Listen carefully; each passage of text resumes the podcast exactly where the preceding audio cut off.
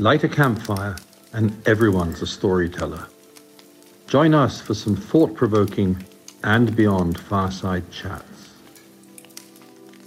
My name is Kasia, and this is andBeyond Fireside Chats, Leave Our World a Better Place. Today we welcome back andBeyond Conservation Manager Les Carlisle to talk about the concept of conservation coalitions, or how the travel industry can work together for the benefit of wildlife. Welcome, Les. Hi, Cass. Wonderful to be with you again. Thank you for joining us once again. Les, let's kick off by chatting a little bit about the concept of a conservation coalition. What exactly is it? Does it relate to the travel industry in particular, or can it be any number of like-minded individuals coming together for the benefit of conservation? Cass, it's amazing that I think conservation coalitions are the reason why we have had the success that we have in conservation world. And I think it's going to be the cornerstone of the future as we climb out of COVID nineteen. The reason why I say this is that um, traditionally people have different skills, and traditionally people have different positions on different issues. But often there'll be complementary skills between two different organizations. And if you pool your resources, you always end up going further than you would if you try to go on your own. And I think that that concept of being able to use the best resources from different organizations to support each other to provide a conservation outcome has been a cornerstone of the way Africa Foundation um, was built. It was a cornerstone of the way and beyond, in fact, was built. Care of the land, care of the wildlife, and care of the people, three completely different disciplines that need to work together to achieve a conservation outcome. So our very model is a coalition of different concepts that work together for a conservation outcome. And when I think back to the early days of working with the erstwhile Natal Parks Board before Ismvelo K Z N Wildlife was formed, they all had the statutory and regulatory framework in which to run provincial parks. And they had extension officers that worked with private sector developers who were, who had wildlife on private land. But the legislation didn't even exist to build a big five game reserve like we were trying to do at, at Phinda. Mm-hmm. And it was remarkable to see the amount of effort that the conservation authorities put into supporting our endeavor to try and create a big five game reserve on private land. And that was, for me, where this cooperation and coalition concept has been a fundamental part of the way andBeyond has operated for the last almost thirty years. Fantastic, Les. So it's really as simple as like-minded people with a common goal in mind coming together, using their talents as best they can for a shared goal. Is that right? That's exactly right. And I think the reason why it hasn't happened um, to a large extent in many areas is that uh, the biggest single threat to conservation in the world today is the egos of the conservationists. Mm-hmm. People want to do conservation for credit, and if they have credit as one of their primary outcomes where they need to see themselves up in lights, they often lose sight of the conservation outcome that could be achieved if they used credit as a tool. If you give somebody else the limelight, you can achieve a lot more in your conservation uh, endeavors. So um, parking your differences, and most importantly, parking the credit that goes with success. Until conservation success is achieved, then it doesn't matter who gets the credit, because we get the conservation success that we're looking for at the bottom. So coalitions are a very focused attempt at people with differing views, different opinions, competing businesses working together for a conservation outcome. Yeah, and ultimately the result is what matters. Absolutely. And if you stay focused on what the results are, then you, it's easy to overlook your differences and actually give each other praise and and support each other and give uh, the kind of support that you wouldn't normally, and credit that you wouldn't normally be able to take for yourself, you can give to your partner in a coalition to boost their uh, efforts in making the coalition work. Because all of conservation is about effort. It's about money, but most importantly, it's about effort. And the more effort you put in, the more focused that effort, the better your conservation results will be. Exactly. Les, can you tell us a little bit about some of the conservation projects that andBeyond has worked on in partnership with other tourism operators? Well, I think if you if you just take the list of our impact platforms, for example, if you look at our, our seven most you know high-profile impact platforms, the Africa Foundation is a partnership between um, the Africa Foundation and andBeyond for a direct Uh, impact mitigation activity of getting communities to support the conservation area that they live around. And that's the start of our uh, relationship building. All of these activities are based on, on relationships. If you look at Rhinos Without Borders, um, a most remarkable project between two directly competing tourism operators, Great Plains Conservation, run by Derek and Beverly Joubert, and andBeyond, compete directly in the tourism market for our guests. Mm-hmm. But we've parked our differences at commercial level and worked together for a conservation outcome. And I think uh, Rhinos Without Borders is a perfect example of how one plus one equals three and not two. Yes. Um, because we have different, totally different uh, strengths, um, and combining those different strengths means that our outcomes have been much bigger than either of us would have been able to achieve on our own. And for me, that was a really big eye-opener, where competing tourism companies work together and achieve much more for conservation than either of them would have been able to do on their own. So the foundation of coalitions um, has been something that our C E O, Joss Kent, has been um, punting for quite a while, saying that we can't do this alone. Nobody can do conservation alone. And the more we can find like-minded people to work with, the better our results will be in the long term. Oceans Without Borders is another collaboration um, for us, working with whoever we can in all of the different legs that protecting the oceans have. The artisanal fisheries from, from the uh, shores, the research on the coral reefs under the sea, all of these things work with different organizations to achieve the same conservation outcome. And then, of course, our, our Lionscape Coalition, which is Um, a, a group of tourism organizations that have got together and rallied behind the Lion Recovery Fund, uh, which is W C S and Leonardo DiCaprio Foundation. So they're a massive, big organization that has taken uh, doubling the number of lions as their primary objective by the year twenty fifty. And we're really privileged to work with our direct competitors in Wilderness Safaris, Singita, Ultimate Safaris in Namibia, and um, Africa Fund uh, and uh, andBeyond as the four founder members of a coalition of tourism operators that are working together to support the Lion Recovery Fund. And we're a fairly small percentage of the total Lion Recovery Fund uh, revenue generation and donor base, but a very important one because of our network of guests who literally come from every corner of the world and can influence in a much bigger way than any one of our companies could influence on their own. So it's about pooling your resources from an influence point of view, from a commercial point of view, and from a donation point of view, and mixing them all together to have a much stronger conservation outcome.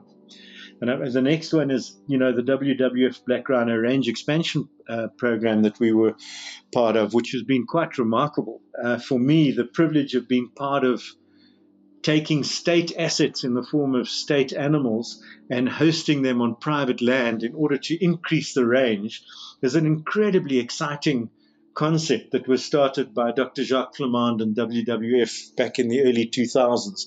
And Phinda was privileged to be part of the pioneering of that project. We were the first partnership that they had identified that could work, um, as we ticked all the boxes for them. So being able to understand that other N G Os working with the private sector using state assets all pull together for a conservation outcome. And it's been remarkable what that project has, has achieved. Um, then more recently, the African Pangolin Working Group at Phinda reintroducing the Temminck's ground pangolins onto the Phinda Private Game Reserve in, in northern KwaZulu-Natal. Okay, so the African Pangolin Working Group is another wonderful example of um, an N G O working with the private sector, uh, using um, assets that have been confiscated by the state out of animal trafficking world. Obviously, the pangolin is one of the most trafficked uh, animals in the world. And we've been privileged to join with the African Pangolin Working Group in releasing them back into Phinda Private Game Reserve in northern KwaZulu-Natal.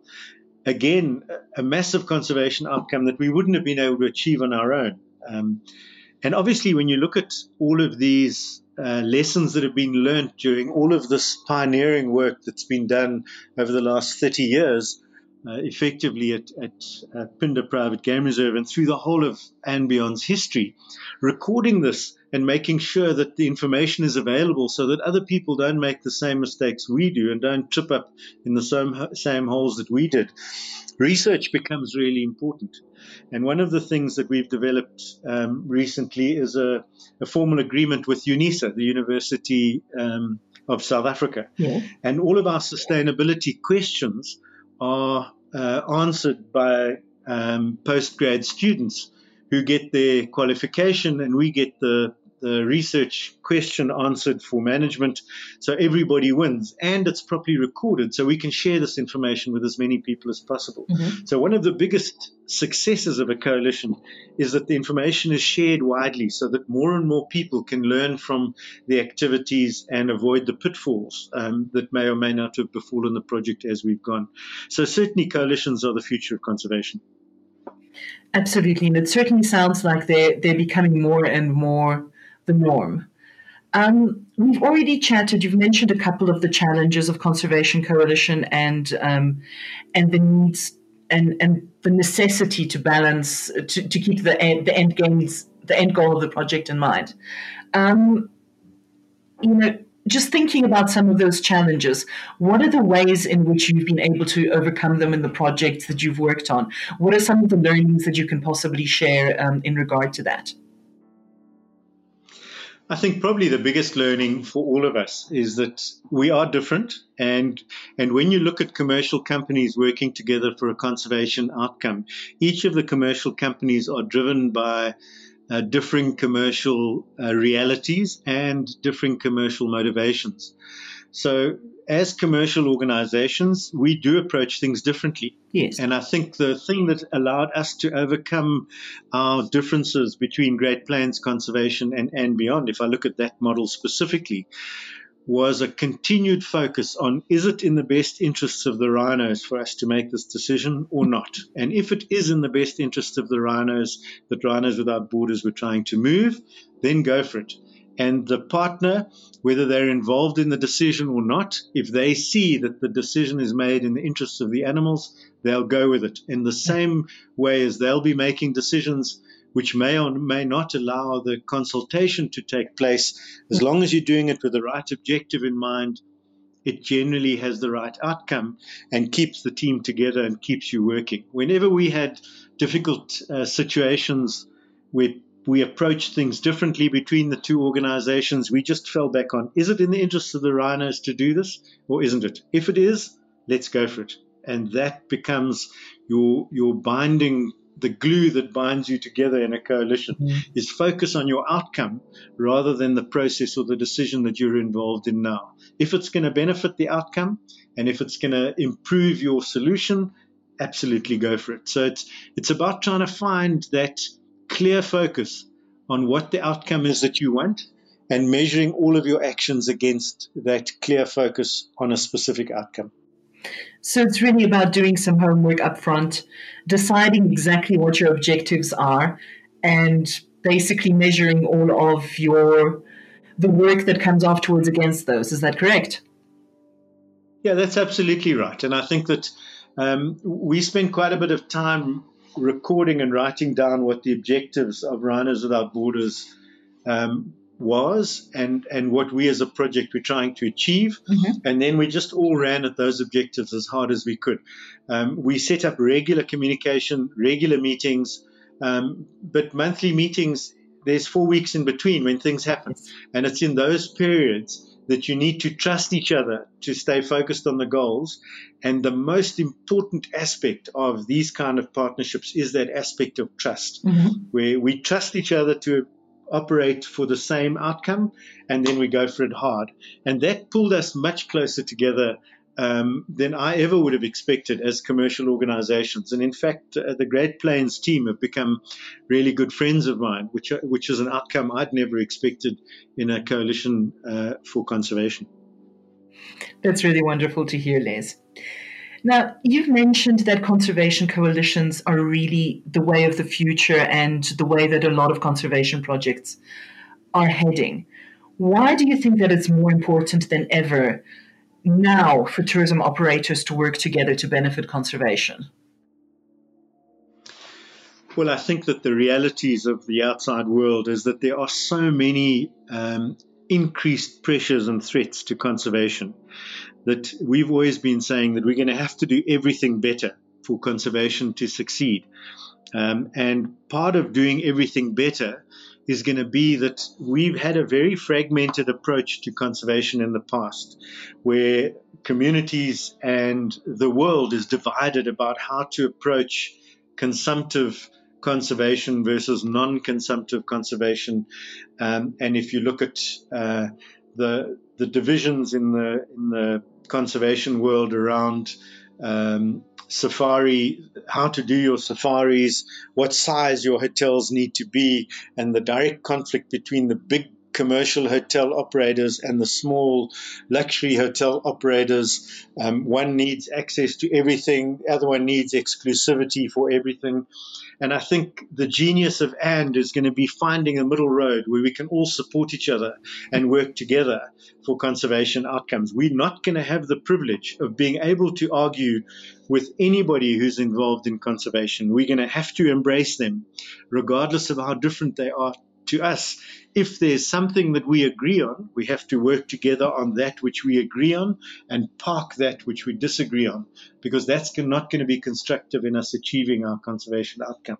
So I'm really confident that, that there's going to be a lot more tolerance of different views. At the moment, social media internationally is driving wedges between people because of uninformed views, which are not based on anything other than local circumstances, which are very different to other circumstances. So it's very difficult to broad strokes conservation solutions. It's a very complicated activity, and we're going to need locally crafted solutions for local problems that are going to need traditionally conflicting partners to work together for conservation mm-hmm. outcomes. And I think that's going to be the future of conservation. Okay.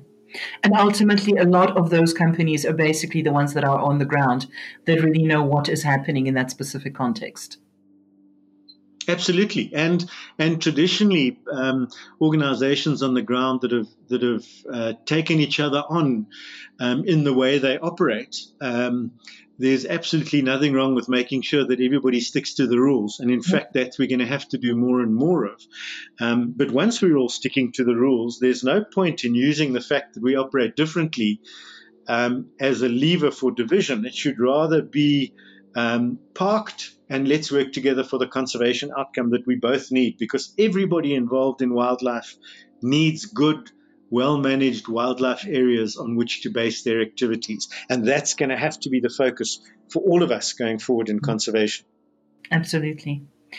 Now, earlier on you mentioned that one of the strengths of um, the travel industry working together for conservation is that it allows us to reach a very wide range of traveler um, and many of the guests that travel with these companies. What are some of the things that travelers can do if they are conscious of um, of sustainable travel, of conservation, and if they want to play a part in this? Well, I think the first and most important thing to do is to pick the people that you travel with based on their track record of making a difference.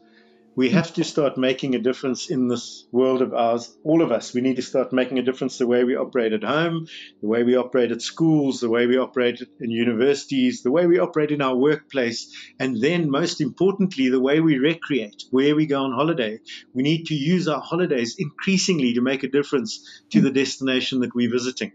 So selecting partners, travel partners, that can help you go on holiday in such a way that you're securing habitat for elephants in Africa on your holiday. That's got to be a wonderful way to go on holiday. And as we look at the current um, lockdowns that everybody's under, picking organizations um, like the Lion Recovery Fund from W C S or the Africa Foundation from andBeyond, and putting your resources, any spare cash that you have, into these organizations to make sure that they secure the resources that we're going to need when we ramp tourism out of this um, come the end of the year or early next year, whenever tourism starts picking up.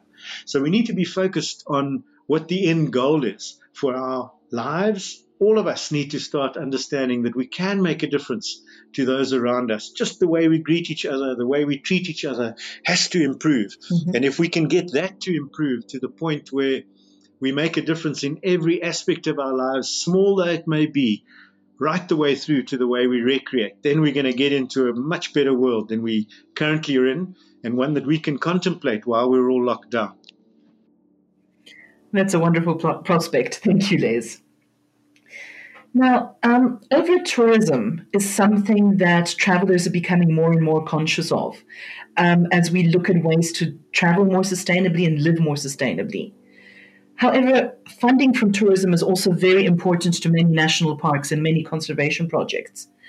How do you reconcile those two and try and find a balance?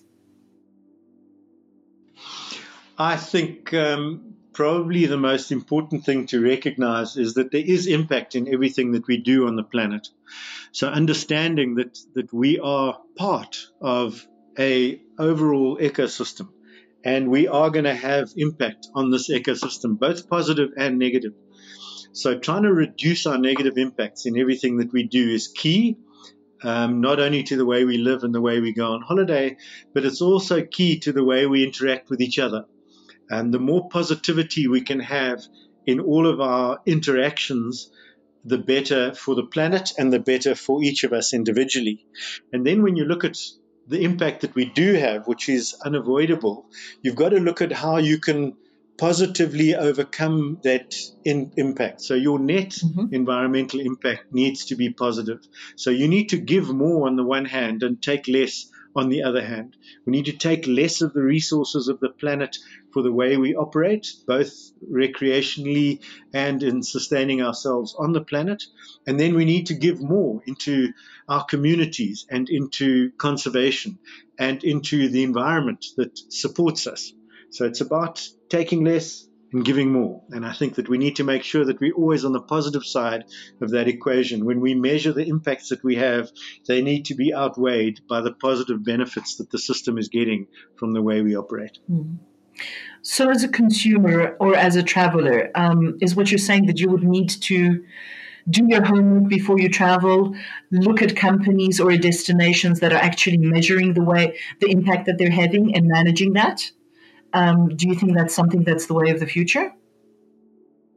Absolutely. I think there's no doubt that that's the way of the future, because it's one thing to say that you're making a difference. Mm-hmm. It's another thing to be able to prove that you're making a difference or measure the difference that you're making. Um, that for us was a really big challenge when we started looking at what are the impacts that we're having and how do we measure them. And our, our annual impact review has been a has been a remarkable learning curve for all of us um, involved in, in andBeyond, to see, well, how do you measure this stuff and how do we make sure that the planet is benefiting from our existence rather than being impacted by our existence? Well, it's definitely a wonderful thing to have, to be able for a traveler to be able to have that transparency and that kind of information to use to make their travel decisions ahead of time. Yeah, and I think increasingly it's going to be the way people um, engage with that segment of um, being able to select that, that portion of the selection of where they go on holiday is going to increasingly be critical. If you can't measure the impact of the people that you're traveling with, it's quite difficult to know that you are or aren't having an impact. So being able to find the organizations that actually do measure it and travel with those is going to mean that everybody will start measuring the impact, because one thing we do know is that the travel industry has been remarkably good at doing a whole lot of things that they know are important to do, but not always telling that story that well. And I think we were complete culprits of that for many, many years, where we focused on care of the land, the wildlife, and the people. It was what we did, but we didn't record it very well. So it was, mm-hmm. it, people had to interrogate us quite hard to find out how much of an impact we were having on the environment around us. And once we started recording that and measuring that, and sharing that, it started becoming easier and easier. So I think the whole travel industry is going to have to be able to justify their impact on the planet and their positive benefits that people will um, have in traveling with them. So it's going to become the way of the future without doubt. Fabulous. Liz, I realize that the situation with COVID nineteen has thrown a certain, a fair amount of uncertainty into plans for the future.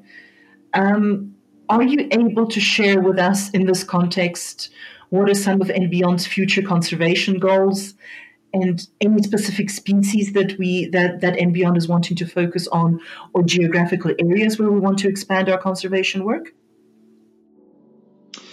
I think um, the one thing that has happened is that we had fairly clear plans of where we were going to be going before COVID nineteen, and obviously those are going to have to be shelved. But the areas that we currently have a presence that we need to expand are in, in Sri Lanka, uh, in Southeast Asia, and in Bhutan, where we're going to be opening our first lodge next year.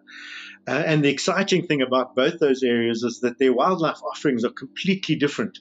But a lot of the basis of their wildlife experience, certainly in Sri Lanka, uh, could benefit extensively from some of the learnings that we've had here in Africa. Mm-hmm. Um, and we're going to have to develop completely new approaches to the conservation conundrum in, in Bhutan, where the species, one of the species that I'm really keen on getting involved in and, and taking andBeyond through is, is going to be the red panda.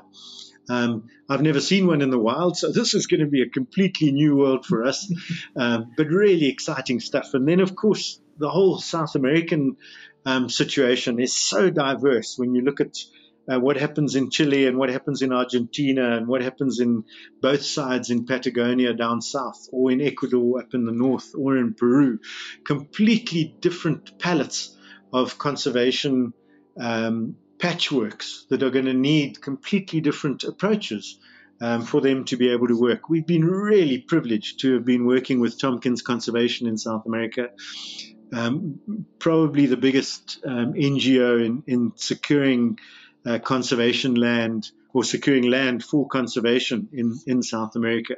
And some of the really exciting projects there with, with jaguar reintroductions in Argentina and uh, and puma monitoring um, activities down in Patagonia in, in Chile, um, all really exciting opportunities that I think we're going to be able to throw our weight behind properly once tourism starts climbing out of the lockdown. Those are some really, really exciting prospects. Thank you, Les.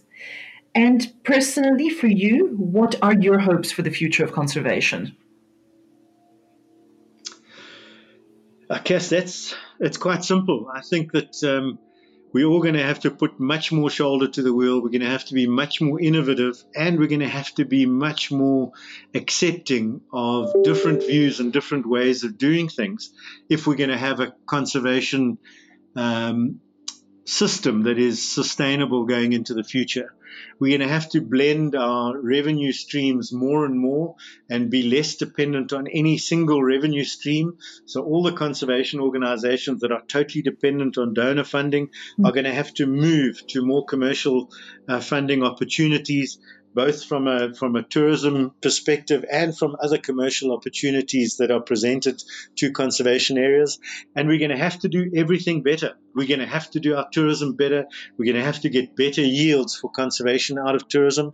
And we're going to have to diversify our revenues so that they're not only tourism-based going forward, but um, that we can have alternatives so that if tourism takes another hiccup, we don't get into such a deep hole that we are now. Mm. And there's no doubt that the world is changing, and we're going to have to change with it to make conservation uh, sustain into the future. I'm excited about the future, but I think it is going to require a fairly large amount of introspection, and we're going to have to look at how we've engaged with all other people involved in conservation very closely, and we're going to have to park our differences and work together for a conservation outcome. And if we do that, conservation is going to be in good shape.